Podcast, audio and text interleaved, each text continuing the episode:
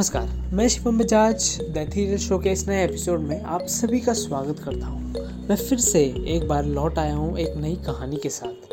तो आइए सुनते हैं। कोरोना काल से पहले बाजारों का जहाँ ये हाल हुआ करता था भैया ये कितने का दिया?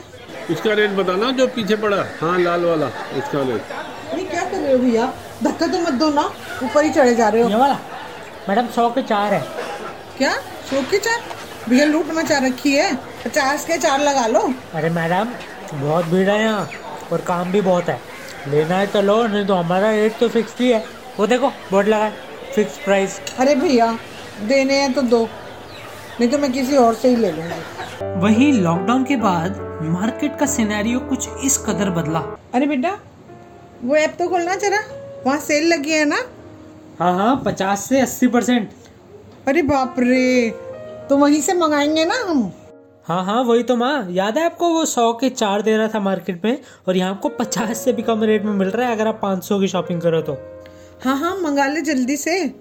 कहीं स्टॉक आउट ना हो जाए। अच्छा है ना धक्के तो नहीं खाने पड़ेंगे।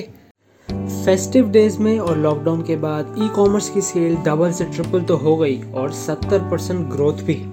तो घर पर रहें, सुरक्षित रहें और अपना मन पसंद सामान ऑनलाइन ही मंगाएँ और भीड़ भाड़ वाले इलाके में ना जाएँ। और हाँ सोशल डिस्टेंसिंग तो ज़रूर अपनाएँ। शिवम बजाज और द एथीरियल शो द्वारा जनित में जारी।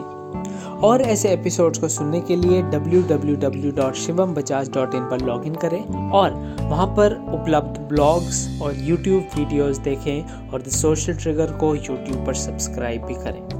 धन्यवाद।